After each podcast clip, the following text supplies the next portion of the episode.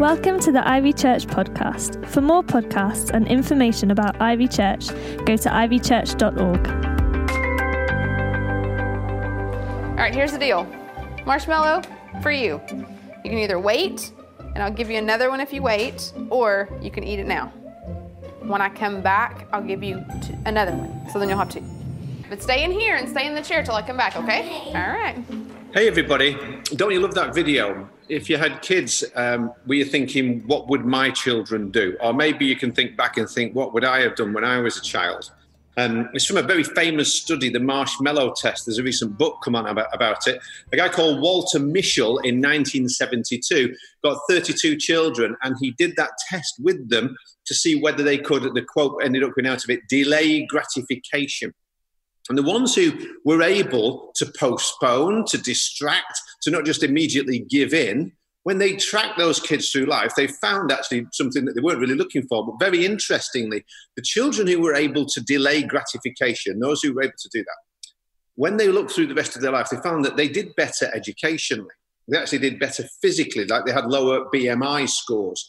Uh, they did better uh, with regard to emotional stability, and they had fewer behavioural problems when they tracked these things over time. Now, a further study some years later did the same kind of thing and didn't get quite as dramatic results, but it is a very interesting and has been a very influential study.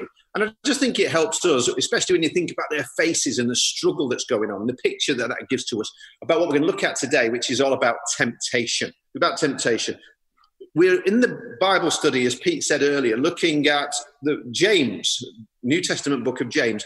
If you're here last week, you'll know it's written by Jesus' half brother, his young brother. Joseph was his dad, and Mary was his mum. James, the brother of Jesus. Imagine having a perfect brother, by the way. How, how frustrating must that have been? I'm a middle one. I've got an older brother, and a, he was a pretty good guy and did everything right. And it can be a little bit of a struggle sometimes. Um, but imagine having a perfect one. He never did anything wrong. Now, as you study this, you can actually go deeper with us by there's a thing we've got now for our grow groups. You can join in, you can join one of our grow groups and get on this thing called Right Now Media with us, where we're going deeper in the week. An amazing teacher called Francis Chan is taking us as well deeper into the, the, the, Bible so that you can discuss it together with other people, bring your thoughts, and, and we can all uh, learn together what God wants to teach us through this amazing book.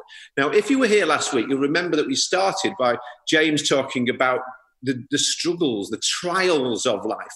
And he said, actually, when you go through them, rather than complaining, we can consider them something that we can get joy from if we go through them, if we learn how to go through them and, uh, and not to give up under the pressure of them. This series is all about how God has made promises to us through pressure, but it might seem a bit strange that the next thing that he talks about is going straight from trials into temptation. Except that, isn't it true that that's what happens very often in your life and mine?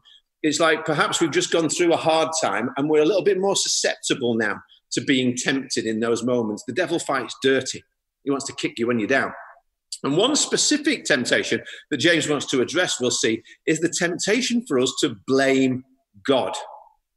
It's a temptation that can come really easy for us to blame God. Not just blame God for the problem, but actually, even when we, you know, we can kind of feel like, well, I went through that hard time and now God owes me this indulgence God owes me this. Uh, uh, you know, I can go and get away with a little bit of rebellion now, or but yeah, I can stay grumpy at God. I can be angry with God, and I can do these things, and because you know He's not been good to me, and we can end up a little bit angry, a bit rebellious, a little bit resentful of God. I can, as I say, even want to reward myself in some way um, because of what I've gone through and because I've not felt like God was good to me. And so I can have these wrong attitudes or even do wrong actions because of that. Uh, because, and at the end of it, I'll say, you know, it's not my fault that this is happening. We can rationalize, we can justify what we, what we end up doing wrong.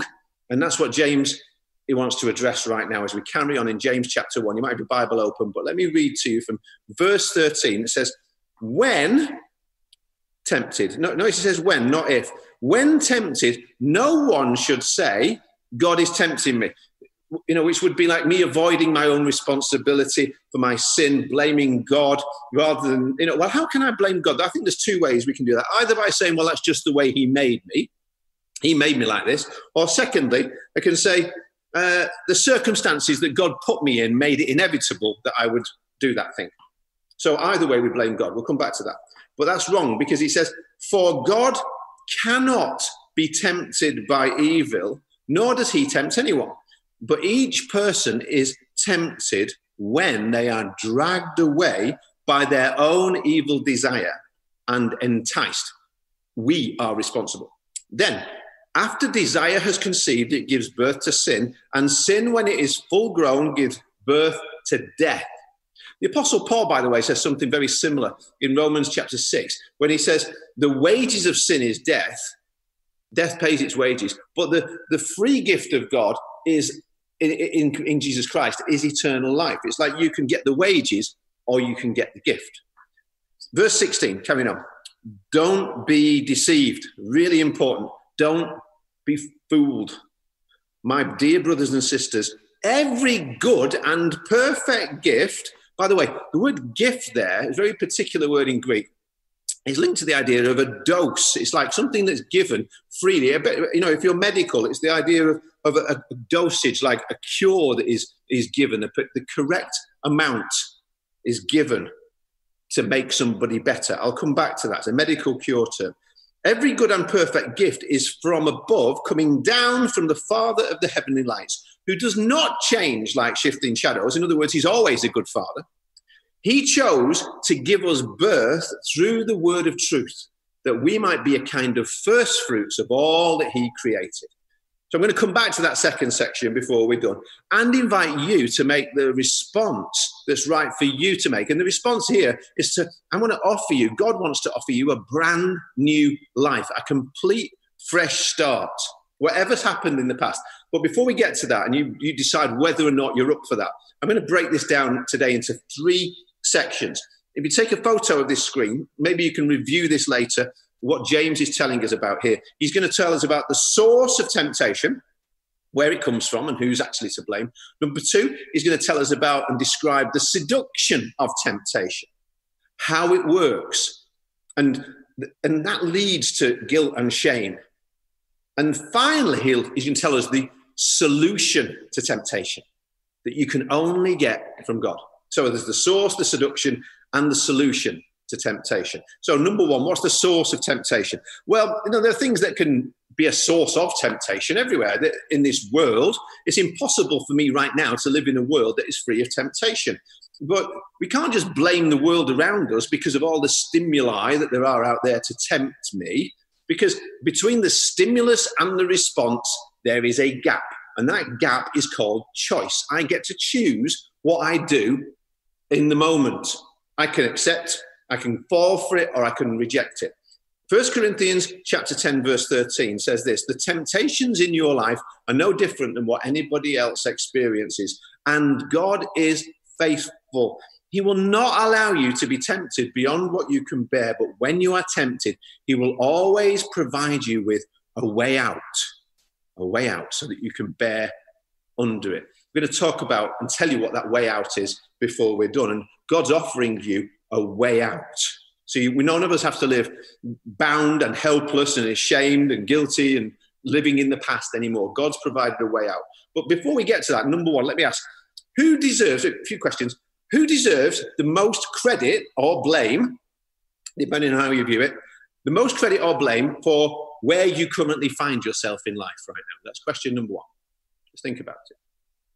Number two, who has the biggest influence in your life? And number three, whose advice do you usually act upon the most? Now, if you're a Christian, you're probably going to want to say Jesus. That's the, that's the Christian answer. It's like that old joke about the Sunday school teacher who says to the kids, So, okay, children, what's white and fluffy and eats carrots and is cute? And one of the children says, um, Well, it sounds awfully like a rabbit, but I know the correct answer is Jesus. But just having the correct answer doesn't mean that we're we're doing the right thing. And and if I'm honest, actually, I influence my life more than anybody else. I am chiefly responsible for where I find myself in life right now. And while I've tried to listen to the advice of other people and do want to follow God and what He says, In the end, it's what I think that, that changes my life. Proverbs very famously says, As a man thinks in his heart, so is he. It's our thoughts that control our actions, that control our destinies. So we don't like to think about that. We don't like to admit it. Our culture is very much against the idea that any problem would be a problem with me. The, the climate and the culture that we're in do not encourage this kind of ruthless self examination and moral inventory. We prefer to see ourselves as victims, victims of circumstances, or victims of my upbringing, of what they did to me in the past, or what happened then. But thinking like a victim stops us living victoriously now and in the future, unless we get God's solution. See, God wants you to live not as a as a victim, but as a victor, but uh, and to fulfill the purposes that He's got for you in your generation. God definitely wants that for you, but there's no way that I can change the world if I don't even know how to change myself, or I can't let God change me.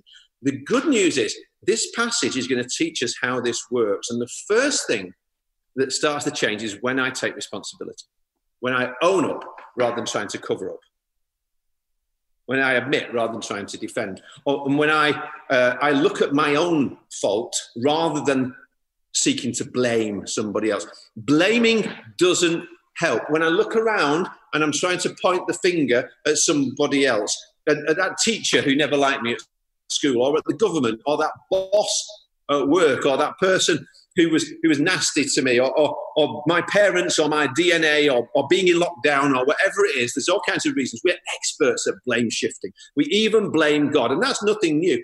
It's always been like that. See, right in the beginning, you look at the first few pages of the book of the Bible, and you see what went wrong when people were put in this perfect environment by God, and He gave them everything so that they could flourish and enjoy life. And he gave them permission to just go and enjoy it all and make the most of it. And he said, There's all everything of this is yours. There's just one piece of fruit. There's just one tree in the garden. I don't want you to eat the fruit off that garden.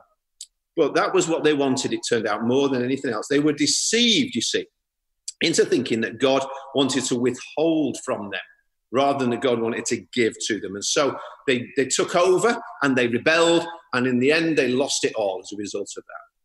If you've got your Bibles, maybe you can look at Genesis chapter 3. I'm going to be reading it anyway, but you'll see they ran away from God, their father who loved them. He used to meet with them in the garden every day and walk with them. But because of their sin, they stop walking with him and they hide away. Genesis 3, verse 8 says, the man and his wife heard the sound of the Lord God as he was walking in the garden in the cool of the day. And they hid from the Lord God among the trees of the garden. But the Lord God called to the man, Where are you? Now, it's important to realize this God is a good father. We sang about before. He's a good, good father. Picture him as that. He's not coming to blame, he's not coming to shame. He knows exactly where they are an all knowing God doesn't ask questions because he needs to know the answer. He knows exactly who they are, where they are. And, and they're hiding, but he's not. He's saying, I'm here. Where are you? He's hoping that they'll own up. I, I, really, as I read this through, I see it. If you can imagine, this is the way in which he's, he's coming to them. He's hoping that they'll just tell the truth. He's asking diagnostic questions to get to the bottom of the problem. And what does Adam answer? Adam answered, verse 10 I heard you in the garden, and I was afraid because I was naked, and so I hid. He's afraid. He's anxious. He's ashamed. And you see, what's happened now? It's not I did a bad thing, it's I am a bad person now. And, and I, I need to hide. I need to be ashamed of that shadow part of me. I, I can't let anybody see that, that me that anymore. I need to go and find somewhere to hide away in the garden. You see, God had no problem at all with their nakedness. He's their, he's, he's their father, they're his children. He wasn't bothered about their nakedness. It was a picture of transparency. It's a picture of vulnerability and safety with God that they could be together like that. That's just how God wants us to be. Nothing to hide, nothing to hide away. So now God wants to check the source of their thinking, the source of the temptation. So, verse 11, he said, who told you that you were naked? It's like, who made you feel bad about that? Have you eaten from the tree that I commanded you not to eat from? Now, imagine not hearing that with an angry voice. Imagine God speaking that kindly as he's questioning, like he's saying, I just, I just wonder, have you done something that you're feeling bad about? And maybe you could come clean about that. Imagine it with it said with a kind voice. He's not, he's not coming to judge the bad thing that they did.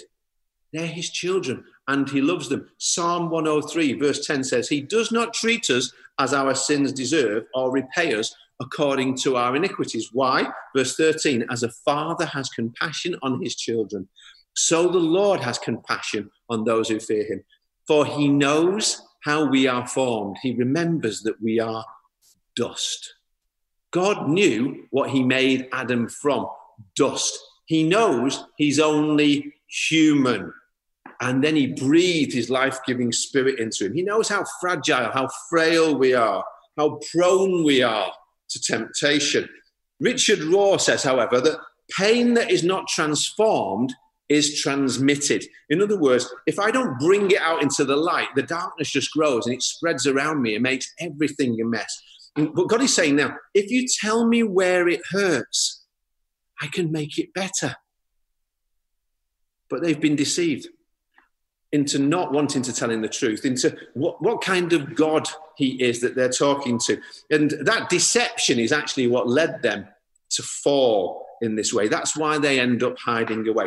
The other day, Daniel and Poppy, my, my grandchildren, went into the kitchen cupboard and they, um, they found a box of flakes. And then I walked out into the garden in the cool of the day, and Poppy had something behind her back like this. And I thought, oh, hello. And then um, they're, only, they're only you know, this starts really young, doesn't it? In case you're wondering, this is in everybody. And then I put them on the swing and I started to push them. And then I saw that there were flake wrappers around the garden in different places. and so I, I like wondered and I said, oh, it's interesting, isn't it, Daniel and Poppy? I wonder where all the, where's the flake wrappers coming from? And after a bit, Daniel said, do you want one? and then he took me, and they'd hidden them in the sandpit. Now, the, I'm not like God, I have to say, in this sense, because I ate the flakes with them. I joined into. I also was tempted. But maybe I hope that actually underlines the point rather than spoiling it for him. Because what's Adam's next move? He takes it like a man by blaming his wife. Verse 12 The man said, The woman you put here with me, she, she gave me some fruit from the tree and I ate it. It's like, you know, great one, good one, Adam. he doesn't just actually blame Eve, although he does blame Eve and says she's basically substandard material that you gave me, God. She, he also blames God. So, okay, God then turns to Eve and gives her the same opportunity to come clean. Verse 13 The Lord God said to the woman, What is this that you've done? And the woman says, The serpent deceived me and I ate. Now, that's actually better when you think about it. She's braver than Adam. It's still shifting the blame, but at least she admits to being deceived. And she points to the devil as the source, not to God, as Adam did as the, as the reason for all the mess that they're in, which is what James now wants to address. Remember. So, why does James say, do not be deceived? Because we get deceived, all of us. Don't be deceived. It's not God's fault. It's not just how He made you, it's not inevitable because I had a tough day, so I had a drink and then I got drunk and I ended up shouting at everybody. And God made beer, so it's His fault. No. Whose God's not making you do anything. He made you, but He's not making you do anything. You are responsible. I am response able. The gap between the stimulus and the response is up to me what I fill it with. I am response able. James says God can't tempt you. He can't tempt you. It literally says he himself is untemptable. Remember, as I said before, James has grown up with this incredible older brother called Jesus who he never saw sin. God is immune to sin. He is holy, holy, holy. He's perfectly holy. That's really important to grasp, and I'll tell you why in a moment. But God doesn't have anything to tempt you with, is what he's saying here. He's not the source of your temptation. So you do have to check the source of that thought or that attitude or that action and that temptation. And it never comes from him. Now, yes, I do believe in a personal devil as well as a personal God who, who wants to mess up our lives, who wants to steal, kill, and destroy. But let's not give him too much credit like Eve does, because we can't say the devil made me do it. The devil never made you do anything. He can't do that. He hasn't got enough power to be able to do that. Going back to Genesis 3 again, if you've got your Bible, you can look there again and just look a little bit further up. We're going to see how all the trouble started for Adam and Eve. And by the way, they're both together here, standing together when this is happening. It's not just Eve standing by the tree, it's just that only Eve does the talking while Adam stands around like blokes do, like this, a bit dopey and wondering how it's going to pan out. I'm hoping it's going to be okay. Now, Verse 3 The serpent was more crafty than any of the animals the Lord had made. He said to the woman, Did God really say you must not eat from any tree in the garden? Now, the correct answer to that is no, God did not really say that. He gave us all these amazing trees in this perfect paradise that is made. We get to live here, walk with Him, work with Him. We've got the most amazing food. And so, actually, I take the authority that is given over all the created things and I say to you, snake face, be gone. That's the correct answer. That's not what is given.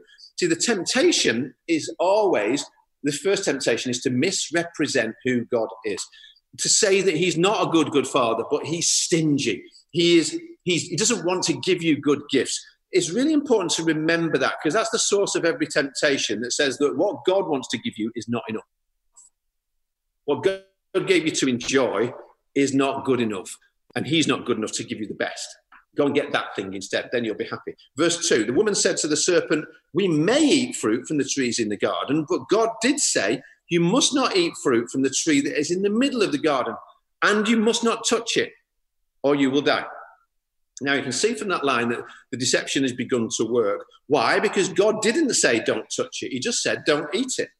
But when they swallowed the lie, something started to die. Physically, it didn't happen immediately, it happened eventually. But spiritually, death started to come because the poison was working its way through. Verse 4 You will not certainly die, the serpent said, for God knows when you eat from it, your eyes will be opened and you will be like God, knowing good from evil. In other words, God is a liar. You can't trust him, but you can trust yourself to know what is right and what is wrong. You decide. Don't listen to what he says. If you want to be happy, if you then do what you want. If you do what you want, you'll be free. By the way, that is the motto of the Church of Satan. If you do what you want, then you will be free.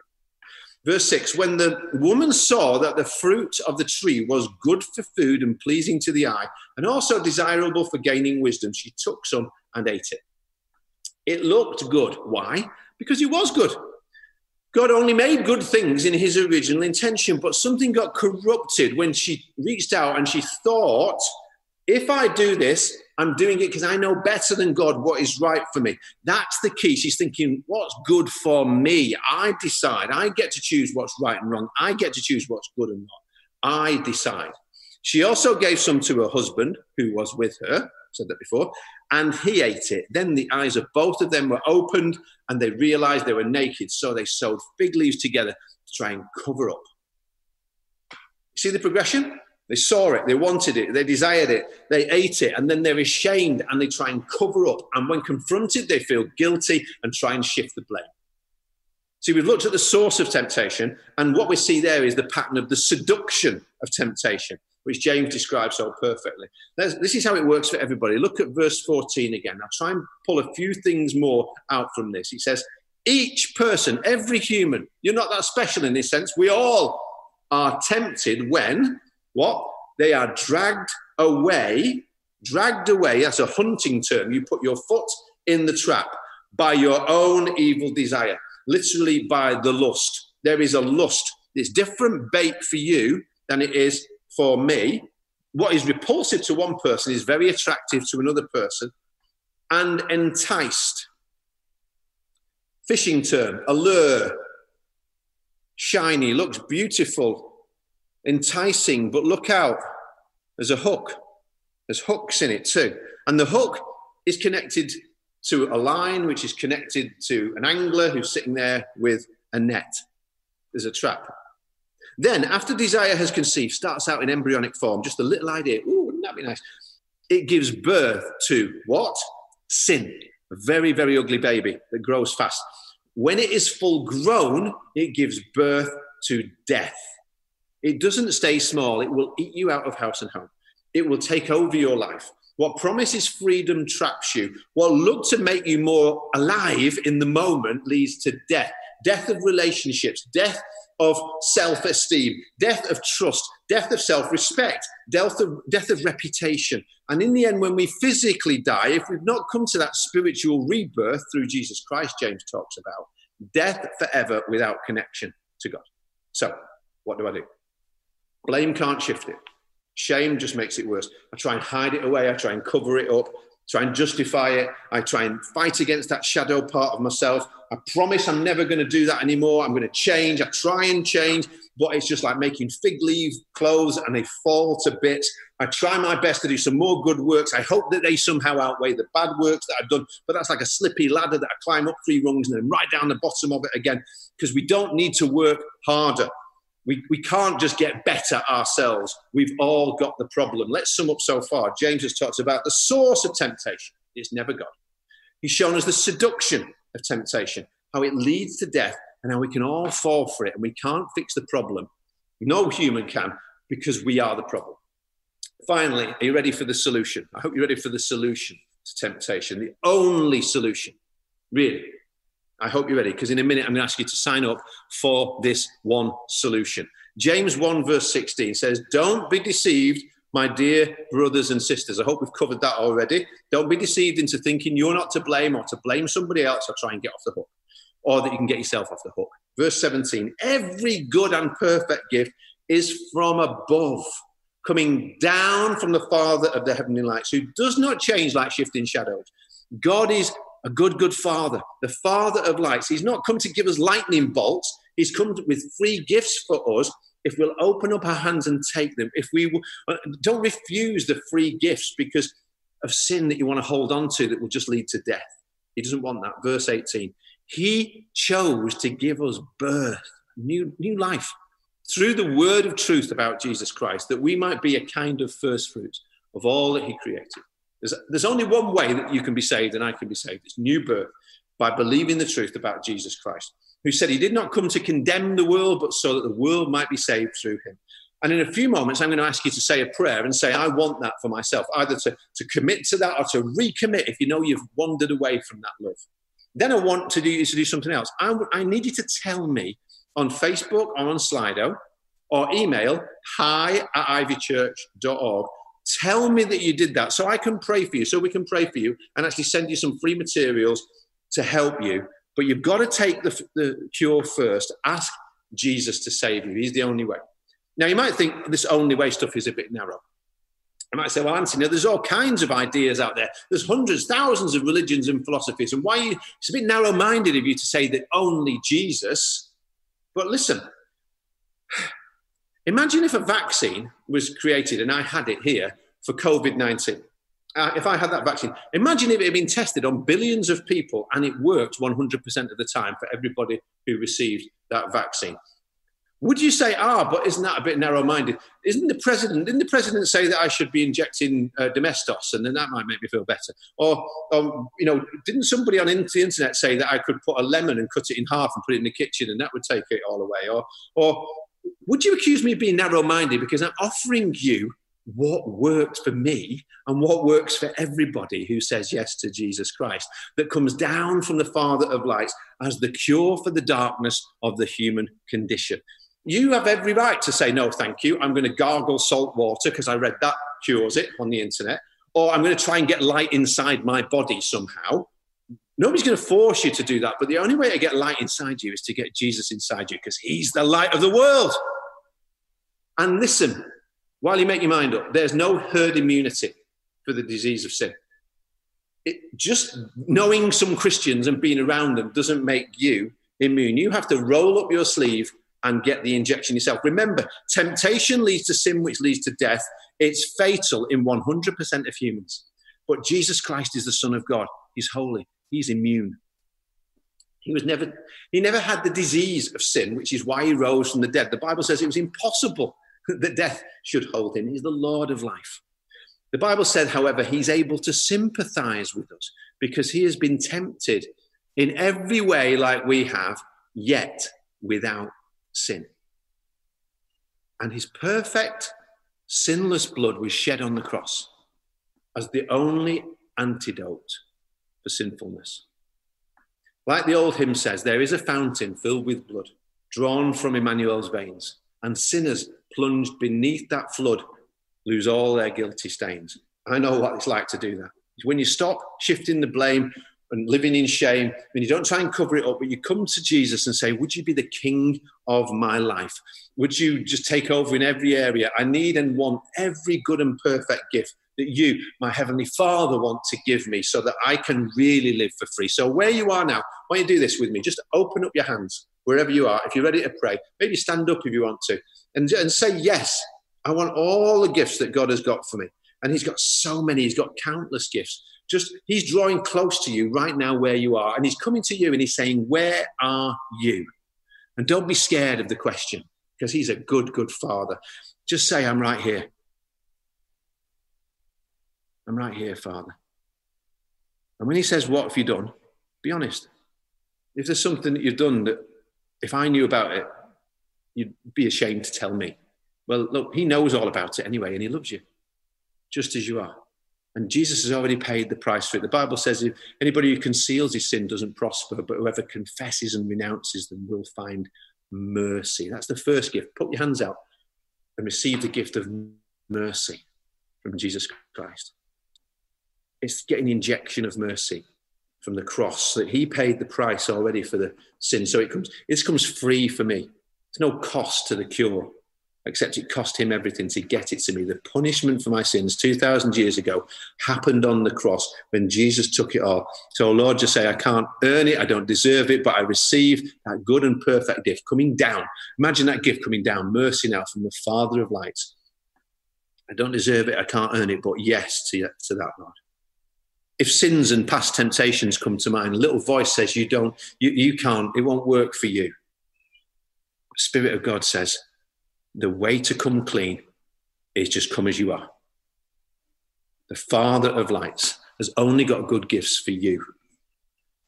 What good gifts? Too many to count. But as you're there and as you're standing there and receiving them, here's the best gift. Open up your heart to receive the best gift.